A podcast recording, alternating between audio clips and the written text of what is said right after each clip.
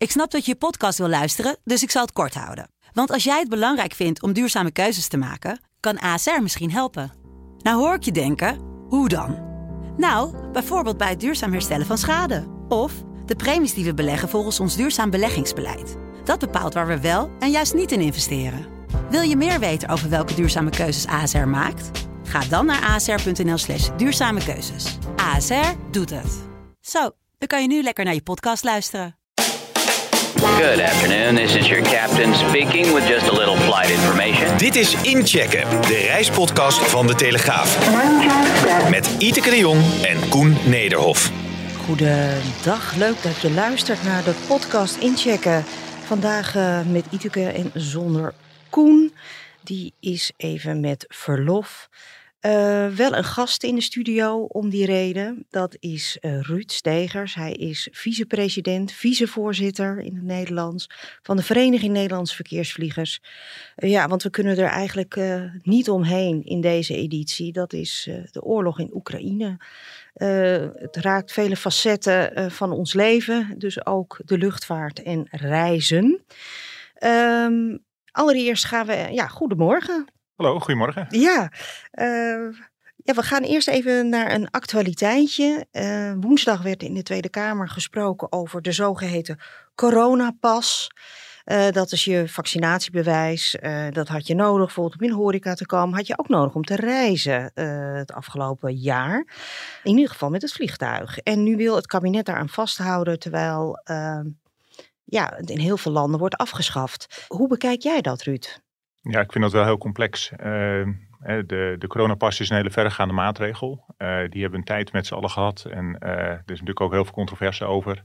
En dat soort maatregelen moet je alleen doen als het echt heel erg strikt noodzakelijk is. En ja, op dit moment, ik ben geen arts, maar ik zie niet als de rest van de maatschappij hem niet meer nodig heeft, hoe dat dan in de luchtvaart nog wel nodig kan zijn. Ja, want wat, wat betekent dat? Nou ja, hoe, hoe schadelijk is zoiets of hoe vervelend? Nou ja, het betekent gewoon een aantal dingen. Ten eerste zorgen we natuurlijk voor dat een, uh, gewoon een groot deel van mensen uh, niet meer kan reizen. Die gewoon uh, gebruik maken van een recht om zich niet te laten vaccineren. Wat we in Nederland belangrijk vinden. En die sluit je uit. En dat, dat is natuurlijk heel schadelijk. gewoon binnen Europa reizen is gewoon echt een groot goed. Ja, waarom is dat zo belangrijk, dat reizen? Nou ja, het eerste is natuurlijk gewoon mensen moeten gewoon op vakantie kunnen. Dat, uh, dat, dat, is gewoon de meest basale. Uh, iedereen vindt dat leuk en heeft daar een belang bij. maar reizen verbindt ook gewoon de wereld. Uh, op het moment dat je kennis neemt van andere landen, dan uh, neemt dat vooroordelen weg. En uiteindelijk zorgt dat ook gewoon voor een, uh, een blijvende vrede. En zo is het na de Tweede Wereldoorlog ook het verdrag van Chicago opgesteld. Ja, om juist het reizen mogelijk ja. te maken, zodat er begrip is onderling. Ja, en, maar goed, er is nu, zo nu ook een oorlog gaande. Nu komen we eigenlijk automatisch in ons volgende onderwerp. Ja, er is toch oorlog, ondanks het feit dat we dat vrije reizen hadden. Hoe, hoe is dat dan nog aan te koppelen? Ja, je kan niet alles voorkomen, helaas. Uh, en dit is natuurlijk een afschuwelijke oorlog die hier plaatsvindt. En uh, ja, hoe we hierin terecht zijn gekomen, weet ik ook niet. Ik, uh, ik verbaas me daarover en ik vind het afschuwelijk te zien wat daar allemaal ja. plaatsvindt. Um, maar tegelijkertijd constateer ik ook dat we hiervoor een ongekend lange periode van vrede in Europa hebben gekend. En in dit deel van Europa. Dus, Daar heeft dat reizen wel toe bijgedragen. Daar ben ik van overtuigd. Daar ben ik van overtuigd. op het moment dat je nou ja, niet in het buitenland komt en alleen maar uh, je eigen woonplaats kent, dan uh, ontwikkel je snel vooroordelen over, uh, over andere landen. Terwijl als je gewoon breed de wereld kan zien en heel veel mensen reizen binnen Europa, buiten Europa, dan geeft dat begrip. En dat, dan zie je ook dat dat gewoon mensen zijn en dat we met z'n allen daar een, een mooie wereld hebben. Jij bent zelf ook piloot. Zeker. wat voor type vliegtuig zit jij op? Ik vlieg 737. Dus dat is zeg maar een vliegtuig tot uh, 190 passagiers. En nou ja, normaal vliegen we tot aan Moskou, Tel Aviv. dus zeg maar de Europa, brede Europa operatie. Ja, en wat, wat was je laatste vlucht? mijn laatste vlucht was Milaan afgelopen week. Oké, okay, en uh, vol, leeg? Hoe, want we hadden ook nog corona natuurlijk. Ja, precies. Daar zijn we ook nog niet uit. Uh, nou, die vlucht was, uh, was redelijk goed bezet, gelukkig. Ja, dus dat, we zien wel dat zodra het weer kan, dat mensen het ook echt wel weer leuk vinden en fijn vinden om te vliegen. Dus dat geeft dan ook wel weer hoop. Ja, ik wil eigenlijk met jou wat dieper ingaan op hoe, hoe het nu is om uh, te vliegen in, in oorlogstijd. Wat betekent dat uh, voor, voor jouw dagelijks werk? Ja, dat is heel, heel afhankelijk van waar je vliegt. Zo'n vlucht uh, naar Milaan merk je er relatief weinig van. Uh, omdat het natuurlijk gewoon door nou, het bekende West- en Zuid-Europa is waar nu relatief weinig speelt. Ehm, maar zodra je wat meer richting het oosten komt, dan wordt dat een factor om rekening mee te houden. Dan, we krijgen van de maatschappij krijgen we speciale risicoanalyses krijgen we voor gebieden waar je in de buurt komt. Je zal wat houdt dat in? En dan krijg je een, een papiertje of een mailtje. Maar nee, wat staat er dan in? Nou ja, wat daarin staat is een, een, kaart. een van de dingen, het is niet op papier, dat krijgen we digitaal in ons, in ons hele briefingpakket. Dat is tegenwoordig ook gedigitaliseerd gelukkig. En uh, daar zit een kaartje bij uh, waar je gewoon per gebied ziet welke risico's uh, er zijn. dat geeft ook met kleuren aan onder andere. welke luchtruim gesloten is of wat open is. dat soort overwegingen staan daarin waar je wel of niet kan landen. Bijvoorbeeld ook wel een heel belangrijke. Want je kan ergens overheen vliegen. Maar als je iets krijgt moet je ook kunnen uitwijken. Dus we krijgen informatie om dat soort inschattingen te kunnen maken. Naast de informatie die je altijd al krijgt uh, van staten, die geven zogenaamde NOTAMs uit. Uh, ja. Notice to Airmen. Uh, dat zijn lokale regels die door autoriteiten worden uitgegeven. En daar staan vaak ook nog wel waarschuwingen in over sluiting van luchtruim of dat soort zaken. Maar hoe moet ik me dat voorstellen? Krijg je dat pakket s ochtends als je vliegtuigen openmaakt? Of, ja, of, daar komt het op neer. Ja, je, je gaat naar het vliegveld toe. Je krijgt je briefingpakket, daar zit een vluchtplan in met de route die je gaat vliegen. Of in ieder geval het voorstel voor de route, hoeveel brandstof, informatie over de passagiers, over vracht over uh, nou ja, uh, het weer natuurlijk, maar ook dat soort uh, notams en, en, veiligheidsinformatie, waardoor wij het totaal beeld kunnen, kunnen maken. Want uiteindelijk is de verantwoordelijkheid van de gezagvoerder om te bepalen, als ik nu ga vliegen, kom ik dan met al mijn passagiers veilig aan? Kan ik dat garanderen? Want dat is uiteindelijk waar we voor staan natuurlijk. Ja, en, en hoe lang duurt dan zo'n beoordeling? Nou, de beoordeling die wij maken, daar hebben we een uur uh, de tijd ah, voor. Oké, dus dat is echt nog even studeren voordat je de boel uh, ja. opstart. Ja, dat zeker eh, even bestuderen. Dat hangt er natuurlijk ook wel weer vanaf wat er speelt. En als het nodig is, neem ik daar meer tijd voor. Mm. dus bijvoorbeeld zo'n vlucht naar Milaan, daar uh, waren op het veiligheidsgebied geen bijzondere dingen. Mm. En het weer was mooi, dus dan kan het vrij snel.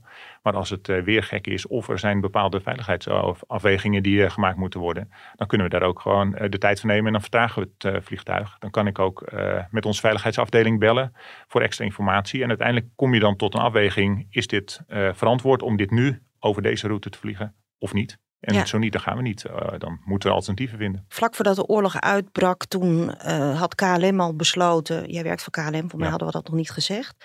Uh, had KLM al besloten om niet naar de Oekraïne te vliegen. dat is dus ook een AFS Kiev. Dat wordt waarschijnlijk ook met een 7-3 gevlogen. Ja, correct, Wat staat er dan s ochtends in je papier? te gevaarlijke Oekraïne? Hoe, nou ja, dan krijg je dus geen papier. Want dan hebben ze je van tevoren al gebeld dat je die vlucht niet gaat doen. Je hebt eigenlijk in dit proces twee stappen. Het eerste is van de maatschappij. En dat doen ze continu. Uh, ze verzamelen informatie over uh, politieke situatie in landen. Wat speelt er nou eigenlijk? Uh, heeft Nederland daar een link mee? Dat maakt natuurlijk uit. is er eventueel, hè, zeker als het gaat om overvliegrisico's, wat voor materieel staat er op de grond?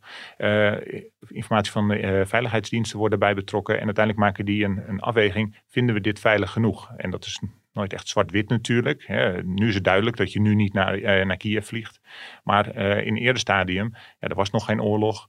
Uh, ga je dan wel of niet? En dat is een hele lastige afweging natuurlijk die gemaakt wordt. Maar die wordt op basis van het hele plaatje door de veiligheidsafdelingen wordt die gemaakt. ook met input van de expertgroep. Daar komen we straks denk ik nog wel even over te oh, spreken. Dat is, een ja, dat is een landelijke groep, maar daar kom ik straks op. maar het bedrijf die maakt eerst die afweging. Eh, de eerste stap die KLM had genomen, en dat was dan een goede, dat ze hebben gezegd van nou, we vinden het veilig om er naartoe te vliegen.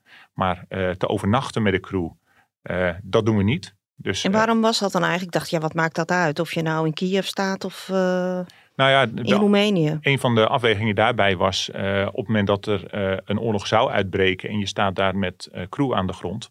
Eh, hoe krijg je de crew weer naar Nederland? Eh, het vliegtuig eh, staat op een vliegveld. Kun je wel vertrekken? dat geeft best wel wat uitdagingen en vragen. En dat moet je natuurlijk ook meewegen. En daar heeft KLM toen in een vroeg stadium al gezegd van nou wij willen nog wel die passagiers vliegen. Want we zien geen directe bedreiging voor voor de vliegtuigen en voor de vluchten. Maar om dan daar crews te hebben rondlopen, dat, dat vinden we minder verstandig. Dus zo zie je dat dat een doorlopend proces is waarbij KLM regelmatig sowieso heel de wereld beschouwt qua veiligheidsgebieden. En als er ontwikkelingen zijn ad hoc, ook dat team bij elkaar roept om te kijken, nou moeten we hier nu op deze actuele ontwikkeling reageren. Ja, want er stond ook een vliegtuig in Seoul volgens mij, toen op het moment dat het luchtruim van Rusland werd gesloten. En dat levert dan ook meteen een logistiek probleem op, uh, ja, absoluut. Ja, want je hebt natuurlijk dan te maken dat over het algemeen is Rusland gewoon een. een uh, daar, daar, worden heel veel vluchten doorheen gepland. Dat is ook uh, uh, voor heel veel bestemmingen in Noordoost-Azië is dat natuurlijk de snelste route. En als dat in één keer dicht gaat, dan zul je dat moeten herplannen. Dat betekent dat je sowieso langer aan het vliegen bent. Dat moet maar kunnen qua werk- en rusttijden. We hebben wettelijke maximum vliegtijden met, met twee, drie en vier vliegers. Want als, als er op een, als een vlucht van 8 naar 12 uur gaat, dan ga je van drie naar vier vliegers. Nou, 12 uur zou denk ik nog net met, met twee kunnen. Oh, met twee? Om, oh. Ja, afhankelijk weer van tijdsverschil en zo te zitten. Uh, maar uh, uh, ja, zodra je echt die, die 13 uur voorbij gaat, dan zit je zeker aan drie. En uh, zodra het, ik meen, maar dat doe ik even uit mijn hoofd, meer dan 17, 18 uur wordt, dan, dan zit je natuurlijk met z'n vieren. En dan hebben we ook bedden aan boord om, om dat veilig te kunnen doen. Maar goed, dat maar die heb je dus stond... niet, die heb je niet in Seoul. Ja, want je bent, precies. wij spreken met drie heen gevlogen. En uh, als de terugweg betekent dat je dan een veel langere route hebt, dan kan het zijn dat je daar op dat moment de crew niet voor hebt staan. Daarbij moet je nog overvliegrechten regelen, want die zijn geregeld voor Rusland, maar niet voor de zuidelijke route die je dan zou pakken. Dus over uh, Kazachstan en uh, Oezbekistan. Ja, precies. En, en, dan moet dus KLM gaan bellen, of tenminste er moet dan ja. contact worden gezocht met de overheid daar. Ja, dus of luchtverkeersleiding. Ja, daar moeten de permits voor geregeld worden. Ja, dat zijn de overheden. De verkeersleiding is uitvoerend daarin. Oh, okay. En, en de, de, de, overheden die regelen die permits. Maar er moet ook ruimte zijn, want KLM is natuurlijk niet de enige. Uh, en uh, je hebt daar best wel hoge bergen in, in die regio. Dus je hebt daar corridors waar je doorheen gaat en je moet over die bergen. Dus, waar je normaal... Wa waarom zijn die bergen zo'n ding? Nou ja, op het moment dat, je, dat er druk is, dan kun je ook op een lagere hoogte gaan vliegen normaal gesproken. He, dan kun je ook oh, onder elkaar gaan ja. vliegen. Maar als er een okay, berg zit, verschillende dan lukt banen. niet. Ja, precies. Het Ja. zijn uh, gewoon verschillende routes. Dus dat zijn allemaal factoren die meespelen of je dat uh, kan omzetten.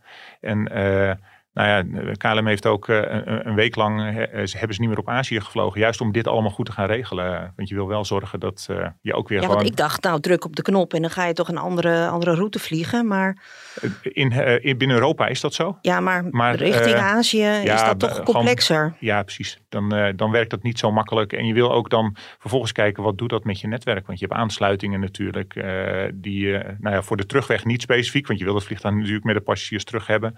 Maar eh, het is niet zo makkelijk om dan te zeggen, nou vanaf nu vliegen we de route die twee uur of drie uur, vier uur langer is. Je bent ook vier uur later weer terug, of acht uur totaal, hè, want je moet er heen en weer. En dat heeft, eh, al die gevolgen werken behoorlijk door. Want wat betekent dat als je acht uur later aankomt? Nou ja, los van de crew kan dat zijn dat je dan eh, hier eh, in het nachtslot eh, verhaal Oh, je mag, dan kom je midden in de nacht aan en Ja. dat mag weer niet. Dat mag weer niet, dus dan moet je weer later. En eh, ja, zijn er überhaupt passagiers die op dat tijdstip willen vliegen? Want dat is natuurlijk ook weer een... ja, eh, die wat- willen natuurlijk ook niet midden in de nacht aankomen. Nee, want je hebt heel veel passagiers die dan vanaf daar ook weer een doorverbinding hebben. Vanaf Amsterdam of juist eh, binnenkomen op Amsterdam. Op het moment ja, dat, dat het toestel eh, eh, 23 uur later vertrekt, dan is dat een hele vervelende aansluiting. Dus er komt heel veel bij kijken in dat netwerk. Zowel op commercieel gebied, maar ook gewoon op dat veiligheidsgebied. eh, wat hergepland moet worden. Eh, dus eh, een alternatief voor Rusland is dus onderlangs. Ja, richting Zwarte Zee, et cetera. En, of de andere kant om, maar dat is natuurlijk helemaal lang, over Canada, richting de Noordpool. Anchorage hoor ik al. KLM Ja. gaat weer over Anchorage. Ja, ja, dat is echt typisch zo'n bestemming waar je dan een tussenstop zou kunnen maken, inderdaad. Ja, Maar wat, wat is dat voor route dan? Ja dan, eh, dan ga je eigenlijk, eh, vertrek je. En, eh, ja, op de kaart lijkt het een rechte lijn, lijkt het snelste, maar meestal, het is een bol, de wereld. Dus eh, de, de, de- je moet voorstellen dat er een soort van boog ontstaat van Nederland ten noorden van IJsland, Groenland, ten noorden van, van Canada, of het noordpunt van Canada. En dan richting Anchorage. En vanaf daar kun je weer nog een keer verder. richting En hoeveel uur is dat vliegen? Oh, dat durf ik niet helemaal te zeggen. Ja, Anchorage, dat zal ook een uur of, eh uur of twaalf, denk ik, zijn uit mijn hoofd. Eh, Mhm. Maar ja, dan ben je natuurlijk nog niet in Japan bijvoorbeeld. Dus, nee, en dan eh, moet je nog. dan moet je nog door, dus dan zul je daar een- Japan. Ik denk nog wel veel meer hoor. Oh ja. Dat, eh, Oké, dus dat is een langere route dan, dan Ja. onderlangs Rusland. Ja, dat, ja ik, heb de, ik heb de planning niet Nee, gedaan, maar, maar- het is, zeker als je daar ook nog op enkele stop moet maken, dan is die zeker langer. Ja. Ja, en eh, hoe, hoe dicht ben jij zelf bij oorlogsgebieden ooit eh, geweest? Heb je, Ja, heb heel je- dicht. Ja, eigenlijk twee, twee voorbeelden heb ik daar. De, de echte oorlogsgebied eh, was Afghanistan. Begin deze eeuw was dat, klinkt heel lang terug natuurlijk, maar toen ja. vloog ik 747 en we vlogen heel veel naar India. En dan kwam je over Afghanistan. En daar was toen een behoorlijke oorlog ook gaande natuurlijk. En daar vlogen wij overheen. Dat was wel overwogen, want het was een grondconflict. Eh, de lucht die werd... Jullie eh, vlogen daar overheen, dat ja. durfden jullie. nou, het, nee, ja, durven. ehm, eh, het heeft niet zoveel met durf te maken, maar met een goed, goede afweging over de veiligheidsrisico's. En in dit geval was dat veilig, omdat de Amerikanen die controleren dat volledige luchtruim. Dat betekende ook in de praktijk dat eh, wij, als we daar aankwamen, dan moest je eh, inbellen richting de AWACS. Dat zijn van die radarvliegtuigen Ja. die, eh, van de Amerikanen die dat hele gebied in de gaten houden wie daar vliegt en dat ook beveiligen. En omdat dat zo'n belangrijke corridor was, werd dat ook gewoon gecontroleerd en veilig gemaakt. Dus daar konden wij overheen. Op de grond werd natuurlijk gevochten, dus daar kon je dan, moest je vooral niet zijn. Maar hadden dan weer andere opties om uit te wijken richting het zuiden bijvoorbeeld. Eh, het, het Midden-Oosten heb je daar. Dus eh, wat dat betreft zie je dat, eh, dat was een hele... het is een conflictgebied, er was daar oorlog, maar tegelijkertijd... eh, het, het, het, het, het overvliegen was daar niet meer het issue. omdat het gewoon goed gecontroleerd werd. Oké, maar had dan- je niet af en toe van, oh, waar begin ik aan? Dat lijkt Nee. me toch wel... Als, als ik dat gevoel zou hebben, dan zou ik niet gaan. Want dan, dan kan ik niet garanderen dat de passagiers veilig aankomen. Ik heb zo ook een gezin en dat geldt voor mijn collega's. Die, die willen ook gewoon naar huis. En eh, het is onze verantwoordelijkheid om de afweging te maken op basis van de informatie die ik heb. En eh, als ik niet genoeg heb, dan vraag ik daarnaar. Is dit inderdaad veilig en kan ik dit garanderen? En dat, dat doen we dus ook. En eh, bij die vluchten eh, was, en daar hebben we natuurlijk ook wel over gebeld eh, voor vluchten met, eh, met de veiligheidsafdeling van KLM in dit geval. Goh, hoe zit het nou? Wat is de situatie? Waarom vinden jullie dat dit veilig is? En eh, als daar gewoon een, een hele solide verhaal ligt, dan, dan kan dat. hmm. Je moet wel heel veel vertrouwen in je werkgever hebben dan. Ja, dat geldt voor heel veel dingen. Heel veel banen, heel veel eh, Ja. beroepen. Eh, ik moet ook vertrouwen dat de technische diensten het vliegtuig Ja. goed in elkaar schroeven. En dat Mhm. doen ze ook goed. En dat geldt natuurlijk Ja, bij een heleboel... nee, de- Dus dat, dat- vertrouwen dat- is er zeker. En dat, dat wordt ook heel zorgvuldig gedaan. En dat is wel een, noodzakelijk dat je er ook in kan vertrouwen. En tot nu toe moet ik zeggen, daar hebben ze dat vertrouwen ook niet beschaamd. Maar is iedereen zo rationeel als jij? Eh, Jou- jouw collega-piloten? Ja, eh, maar uiteindelijk heeft natuurlijk iedereen wel vragen. Op het moment dat er, dat er in de, de media is van goh, het, het rommelt in de Oekraïne, dan gaan mensen vragen stellen. Dat doe ik, dat doen mijn collega's ook. Mhm. En die eh, gaan dat gesprek aan. En dan ofwel eh, ze vinden het goed genoeg of niet. En dat is uiteindelijk de keuze van die gezagvoerder om eh, dat te bepalen. En eh, ja, in hoeverre dat eh, eh, wel of niet rationeel is. eh, ja, we zijn opgeleid om dat eh, te wegen en om dat eh, op een verstandige manier te Ja. doen. Eh, gebeurt het wel eens dat een piloot toch zegt, nou, ik ga toch niet, Ja. eh, ik, of, of ik wil niet eh, op Oekraïne ingezet worden, want dat vind ik te eng, of, of eh, ik voel me daar niet prettig bij? Nou, de, de, zeker dat mensen zeggen, ik voel me daar eh, niet prettig bij. En eh, dan begint dat gewoon met, eh, met de discussie met elkaar. Gewoon maar, welke informatie hebben we nou? Want ik kan me heel goed voorstellen als je ochtends de krant openslaat, dat je denkt van, wow, moet ik daar wel heen? Is dat nou wel zo'n goed idee? Eh, maar dan ga je het vervolgtraject in om te kijken, goh, die risicoanalyses, welke informatie heb ik nou echt eh, in gesprek letterlijk met, eh, met de veiligheidsafdeling van KLM erover. Wat hebben jullie gehoord? Waarom hebben jullie het luchtruim niet dichtgegooid voor ons? Hè, want eh, het bedrijf kan gewoon zeggen, wij gaan het niet doen. Maar blijkbaar hebben zij een andere afweging daar op dat moment eh, in. Die verder gaat dan informatie in de krant. Eh, en ja, dan kan het alsnog zijn dat een gezagvoerder zegt, eh, of een co-piloot natuurlijk, van ja, nee, ik voel me hier eh, niet, niet blij mee. En eh, En wordt er dan iemand anders opgeroepen? dat kan of de vlucht wordt geannuleerd. Want het kan ook zijn dat die, eh, dat die gezagvoerder zegt van ja, maar ik vind dit echt geen goed verhaal. En dat bedrijf zegt, nou ja, eh, We kijken er nog even naar. we kijken ernaar. Ja, En, maar, maar- ja, de- de- Maar de situatie dat het bedrijf zegt het kan gewoon en iemand toch eh, daarvoor terugschrikt.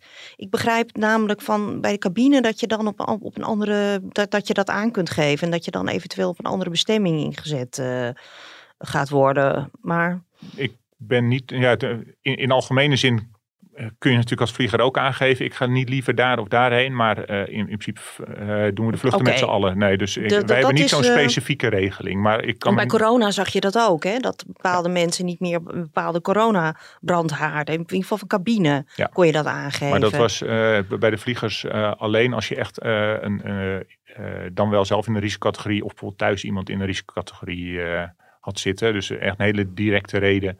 Eh, niet van nou, ik heb er geen zin in. Want eh, nou ja, zo werkt het niet. Nee, zo werkt het toch ook weer niet? Nee, nou, dat, dat zou ik ook niet terecht vinden, toch? Dat je Ja. eigenlijk zegt van nou, ik durf het niet, laat een collega maar het risico Ja. lopen. Want dat is dan eigenlijk wat je zegt. Dat, Ja. eh, Maar dat is dus niet eh, zo Nee. makkelijk is het ook. Dus als je één keer piloot bent, dan, eh, dan neem je verantwoordelijkheid ja, ook precies. binnen Dat, eh, de ja. hele Ja, je, afweging. je, neemt, je neemt je verantwoordelijkheid. Dus dat betekent dat je niet je collega's ervoor op laat draaien. Maar dat betekent ook dat je verantwoordelijkheid neemt als je het niet verantwoord vindt om gewoon niet te gaan. Nee, precies. En dat is een heel belangrijke. Die, die vrijheid hebben we. Jawel, maar goed, ja, ik bedoel, het zijn ook mensen. Hè? Zeker. Dus, zeker. eh, Ja, ja, ja. Nee, maar, eh, maar kijk, het is ook niet zo. En daar, daarom noem ik dat. Die vrijheid heb je. Eh, het is ook heel belangrijk dat, dat je... Ik voel geen druk vanuit mijn werkgever. En dat geldt gelukkig voor de Nederlandse maatschappijen overal. dat ik moet vliegen, ook als ik me daar niet happy bij voel. Of ja, want dat hoor je nog wel eens anders. Hè? Nou, en dat hebben we gelukkig in Nederland, bij de Nederlandse maatschappijen, heel goed geregeld. Hoe erg is deze, deze oorlog nu voor de luchtvaart? Wat, wat, wat betekent dit voor de sector? Is dit de, de la- het laatste duwtje? Ja, dat vind ik moeilijk. Sowieso eh, natuurlijk alle gevolgen die dit heeft voor, eh, voor de luchtvaart, die, die, die zijn ondergeschikt aan gewoon de ellende die daar plaatsvindt. Hè? Dat, ja. is, eh, dat, dat is het eerste. Want Ja. er gaan daar gewoon op dagelijkse basis mensen dood. Ik schrok gisteren ontzettend van die bombardement van het ziekenhuis. Ja, ja, dan is eigenlijk wat dat doet voor de luchtvaart, is niet meer relevant. Maar goed, nee, het maar heeft goed, we hebben het een, even over de sector. Ja, nee, precies. Maar ik vind het wel belangrijk. Want je, je gaat zo snel eh, echt oogkleppen op en van, oh, Ja. wat doet het voor mij? Ja. En wat doet het nu aan de pomp? Eh, maar eh, voor de luchtvaart is dit natuurlijk, dit konden we eigenlijk gewoon niet hebben. Dat is heel eenvoudig. We hebben de corona, dat heeft een enorme impact eh, gehad. Eh, nu dit erbij, dat levert gewoon natuurlijk heel veel extra kosten en, en complexiteit op. De brandstofprijs zal ook omhoog gaan, ook voor de luchtvaart natuurlijk. Ja, ik Gaat word er niet blij van natuurlijk, dat, dat spreekt voor zich. Maar ja, we dealen ermee. We kunnen niet anders. Ja, oké. eh, maar, maar verwacht je nu, eh, wanneer kunnen we bijvoorbeeld weer eh, over Rusland vliegen? Wat, wat, oh, daar heb ik geen idee bij. waar, waar, want- waar hangt dat van af? Ja, dat hangt af van, de, van, van die assessment. Sowieso natuurlijk, de, de- momenteel liggen er, liggen er gewoon sancties. Dus Ja. al zouden we het willen, wat niet het geval is, maar dan, dan, dan, dan kun je niet. Eerst moeten die sancties eraf. Eerst moeten die sancties eraf. En vervolgens ga je vervolgens kijken van oké, we mogen nu. Is het ook verstandig om het te doen? En dat is eh, dan de afweging, eh, kunnen we er veilig overheen? Eh, als je nou op, specifiek op Moskou bijvoorbeeld vliegt, mogen we daar landen? En als we nou er over, echt overheen willen en we moeten uitwijken, hebben we dan een probleem? Ja. Dus dat zijn eigenlijk de drie afwegingen die, die daarbij komen kijken. Maar commercieel gezien is het natuurlijk, een, eh, juist omdat het een korte route is, is het, eh, zal, zal er geen eh, reden zijn om, als het weer veilig kan, om dat niet te doen. Nee, maar over wat voor tijdsbestek hebben we het hier? Dit kan nog wel maanden duren, denk ik zo. Ja, dat zou kunnen. Ik, ik, ik weet het niet. Oh, Eh, dat is, ja, eh, dat, dat hangt er echt vanaf. Als de oorlog morgen bij spreken over is en, en, en Poetin zou zich terugtrekken, dan, dan zijn we klaar. Maar zo werkt het natuurlijk niet eh, in de wereld. Dus ja, nee, ik heb, ik heb geen verstand van Nee, geopolitiek. en, dus nee, ik durf niet te zeggen. Het kan heel lang duren. Het kan inderdaad zomaar maanden of misschien wel een jaar of twee jaar duren. Ik weet het oprecht niet. Nee, want ik begrijp van, hè, want vervolgens eh, moet er dan ook nog weer onderhandeld worden met eh, Rusland. Die moet dan Nederland ook weer in KLM dan, in dit geval een Nederlandse maatschappij, ook weer toegang geven tot het eh, luchtruim. Dat Ja. kan natuurlijk ook weer, eh, dat is een soort van diplomatiek proces. Ja, ja, het is natuurlijk sowieso het grootste deel van wat er nu gebeurt is diplomatiek. Hè, die hele sancties zijn diplomatiek. En eh, ja, dat zal ongetwijfeld zal, eh, daarbij horen over en weer luchtruimen weer openstellen vanuit Europa naar Rusland. Andersom, sancties afbouwen. Oké, nou. Ja, dat, ja dat, het is niet mijn baan wat dat betreft. Nee, En, maar goed, als, we daar, ja. als ik daar nu een beetje zo over Het is niet morgen geregeld. Dat is niet morgen geregeld, nee. Ja, we gaan een beetje naar een eh, afronding toe. Hè, naast corona, de oorlog, eh, zijn er ook nog hele ambitieuze klimaatplannen. Ja. hè, van de EU. Afgelopen weken zijn er verschillende rapporten uitgekomen. Ehm, ja, die zijn eigenlijk best wel negatief over, over de gevolgen van uh, hoge belastingen. Het is maar een beetje vanuit waar je zit in het mhm. politieke spectrum. De een zegt, oh, we moeten vooral veel kerosinebelasting hebben. En uit eh, de onderzoeken blijkt dus dat onder meer het, uh, dat, uh, het klimaatplan van Frans Timmermans... Ja, dat zorgt toch voor een behoorlijke krimp van mhm. vluchten op Schiphol. Um, is er nog toekomst voor de Nederlandse luchtvaart? Hoe, hoe kijk jij daarnaar? Ja, er is sowieso toekomst voor de Nederlandse luchtvaart. Het zou ook doodzonde zijn om dat uh, weg te gooien, denk ik. Ja? Um, is het nog reëel? Ja, kijk, uh, uiteindelijk, uh, de discussie gaat vaak over luchtvaart, maar het gaat uiteindelijk echt om, om het reizen. Mensen willen reizen en of ze daar dan de trein voor nemen of de auto of het vliegtuig, dat is dan de modaliteit die ze daarvoor kiezen. En zolang mensen zeggen van nou, wij willen graag naar, naar andere landen, eh, dan is er daar ook een, een, een, eh, een markt voor. En dan uh, moeten we alleen wel zorgen, want daar staan we ook achter, dat het natuurlijk zo, uh, zo goed mogelijk wordt ingericht, zo efficiënt mogelijk qua uh, ook uitstoot, et cetera. En daar, daar werken we ook heel hard aan in de luchtvaart. Daar zijn we ook zeker niet tegen. waar ik me alleen wel zorgen over maak als je het hebt over belasting op kerosine. Of als je het over carbonemissie... ja, uitstootrechten, die worden duurder. Hè? Precies als je dat alleen binnen Europa doet, ja, dan uh, zet je de interne Europese markt zet je wel ontzettend onder druk. Uh, want dan krijg je op een gegeven moment situaties dat vliegtuigen uh, die een tussenstop maken in het Midden-Oosten, dat die een stuk minder betalen dan de rechtstreekse verbinding vanuit, vanuit Amsterdam. Terwijl dat qua belasting op milieu vele malen beter is om direct te vliegen in plaats van die extra tussenstop. maar, maar hoe, hoe zie je dat dan voor je qua route? Nou ja, dan, uh, dat zie je bijvoorbeeld in Qatar, die dan passagiers ophaalt in, uh, op Schiphol, ze naar, naar het Midden-Oosten vliegt. Doha, ja. Doha, en vanaf daar weer door naar Bangkok. En dan betaal je alleen maar dat stuk tussen Europa en, en Doha. betaal je die extra emissierechten bij wijze van spreken. En, en dan, dan verplaatsen eigenlijk alleen maar het verkeer. Het doet niets voor de wereld. En we hollen onze eigen industrie uit. Dus je zal, als je dit soort maatregelen neemt, zal je wel moeten zorgen dat het speelveld gelijk blijft. En dat, je, dat, dat het niet de verplaatsing is, maar dat het echt een oplossing is. Hmm. Nou, en, dan, ja. ja. en heeft dan de Nederlandse luchtvaart uh, toekomst? Ja, ik ben ervan overtuigd van wel. Als je kijkt hoeveel banen er uh, het oplevert. En uh, rapport van de Europese Commissie 2015, die gaf ook al aan, elke baan in de luchtvaart levert daarnaast nog eens drie andere banen ja, op. Maar dat besef is nu een beetje weg, geloof ik. Ja, nee, de, en dat is jammer. En dat vind ik oh. ontzettend jammer, want uiteindelijk... Ja, milieu gaat voor alles, hè? Ja, maar dat is ook heel belangrijk. Mm -hmm. Dat ben ik helemaal eens. Maar laten we dan wel dat milieu echt helpen door uh, mensen niet, wij spreken dan met z'n vieren in de auto naar Spanje te laten rijden. Of, uh, of via uh, een, een, een buiten-Europese carrier dezelfde route te laten vliegen. Want dan is het alleen maar het verplaatsen van een probleem. En dan hollen we en onze economie hieruit. En tegelijkertijd wordt het milieu er niet beter van. Dus, ja, we zagen onze minister van Klimaat gisteren. Die wil dat we op korte afstanden de trein gaan nemen. Maar hij ging met het vliegtuig van Amsterdam naar Parijs. Ja, Dat, uh, dat, dat, zijn keuzes. Ja, en dat, dat is het moeilijke. Hè. Uiteindelijk, het is makkelijk te zeggen, we moeten met z'n allen dit, we moeten met z'n allen dat. Uh, trein is mooi. Uh, Parijs is goed bereikbaar met ja, de trein. inderdaad. Maar... Want ze landen op Versailles. En hoe lang moet je dan nog naar de auto, met de auto naar, naar het Elysée rijden? Ja, Parijs is moeilijk te bereiken vanuit de verschillende luchthavens. Uh, ja, ja, dat absoluut. is volgens mij ook bijna nog wel een uur met de auto. Ja, maar goed, daar heb ik op zich geen, geen oordeel over. Want er zal een goede reden zijn geweest waarom je is gaan vliegen. Maar we moeten ons wel realiseren dat als je op al die lijnen extra rails moet aanleggen het is, de vergelijking is altijd mooi als de rails er al ligt, et cetera. Maar al die rails aanleggen, dat is ook een enorme belasting voor het milieu. En laten we op zijn minst die vergelijking eerlijk doen. Van wat is nou, als die mensen dat vervoer willen en nodig hebben. Uh, wat is dan in het totaalplaatje aanleg en uitvoering het, uh, het beste voor het milieu? En als we dat met z'n allen doen, dan kunnen we echt wat aan het milieu gaan doen. Nou, dan gaan we nog even naar een uitsmijtertje.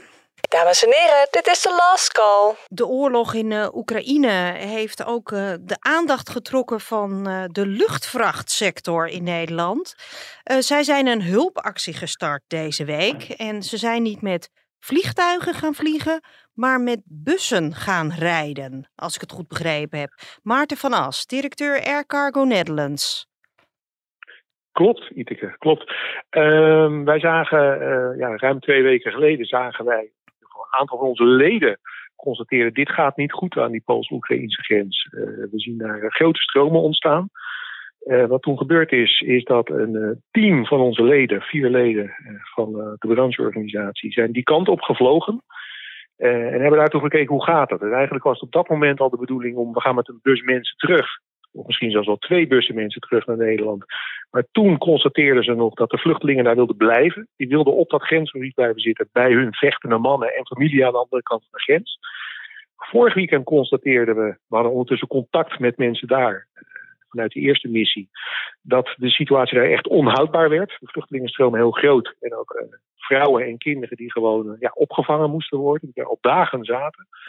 Uh, dus we zijn maandag, uh, afgelopen zondag is er weer een team die kant op gevlogen. En die zijn s'nachts gaan rijden met een bus. En die zijn maandagmiddag hier aangekomen. En we hebben die vluchtelingen 44 in totaal opgevangen in een hotel op Schiphol. En dat is dan op jullie kosten? Hoe moeten we dat zien? Dat is, uh, dat is op onze kosten. We hebben de afspraak daarmee met, met de gemeente Haarlemmermeer en de veiligheidsregio. Tuurlijk hebben we van tevoren heel goed gekeken van je kunt ze wel hier naartoe trekken, maar je moet ook zorgen dat ze een toekomst hebben hè, voor de komende tijd voor de opvang. Dus wat we hebben afgesproken is, wij vangen ze daar eerst een aantal nachten op. Uh, en daarna neemt, uh, neemt, neemt, neemt, de gemeente neemt over. Uh, dat, is, dat zijn de afspraken die gemaakt zijn.